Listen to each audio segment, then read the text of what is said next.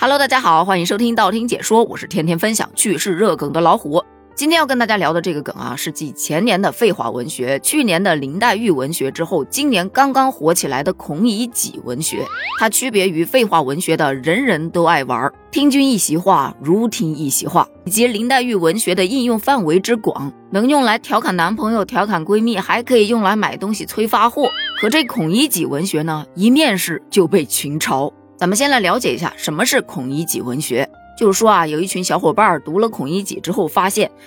年少的时候读不懂孔乙己，但读懂了之后才发现自己就是孔乙己。出圈的几个句式有：如果我没有上过大学，那我一定心安理得的去打螺丝。可是没有如果。都说学历是敲门砖，但慢慢我发现它也是我脱不下来的高台，更是孔乙己脱不下来的长衫。他们没有上过大学，我没有嘲笑过他们，可他们却因为我上了大学没找到好工作而嘲笑我。如果我没读过书，我可以找别的活做，可我偏偏读过书。可能有些小伙伴还不太明白这个梗到底特别在哪儿。首先啊，了解一下孔乙己，这是近代文学巨匠鲁迅先生所著的一篇短篇小说。小说主人公孔乙己，他时刻在强调自己是一个读书人，说起话来满口的知乎者也，但哪怕他沦落到去乞讨、去偷东西，他都不肯脱下他象征读书人身份的长衫。鲁迅先生就用了一句话就道明了孔乙己的特别之处：孔乙己是站着喝酒而穿长衫的唯一的人。站着喝酒的大多是短衣帮，也就是靠自己的劳力去挣钱的人，而穿长衫的呢，大多是一些有钱有权有地位的读书人，他们会坐在酒店里面慢慢的喝。而孔乙己呢，在四书五经中耗尽了年华，却也没考出个什么名堂来，但又舍不下自己读书人的脸面，不肯脱下长衫去打工，最终沦落到乞讨，甚至去偷窃，精神上迂腐不堪，生活上四体不勤。面对别人的戏弄和嘲讽，他还自命不凡，孤芳自赏。这篇文其实篇幅并不长，但它深刻地揭露了当时科举制度对知识分子精神的一种毒害。很多网友在读孔乙己之后就发现，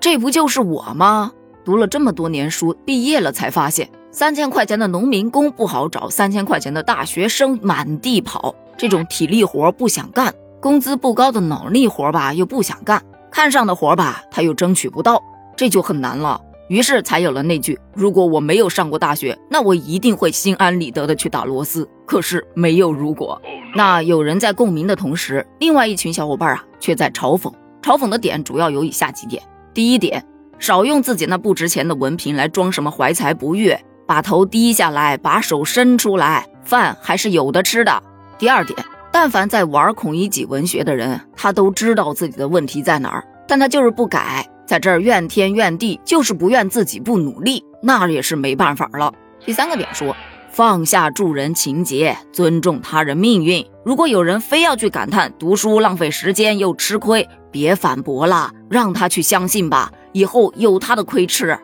第四个点就是，这个文学体应该就是一群无聊的小伙伴在玩吧，作为打工族，应该没时间考虑这个吧，毕竟都在为生计而奔波着呢。第五点则是表示，读书和学历不完全划等，读书是为了明白事理，而考学历是为了找工作，不要混为一谈。你可以说学历没有什么用，但你不能宣扬读书没有什么用。其实这些嘲讽点呢，我个人还是蛮赞同的。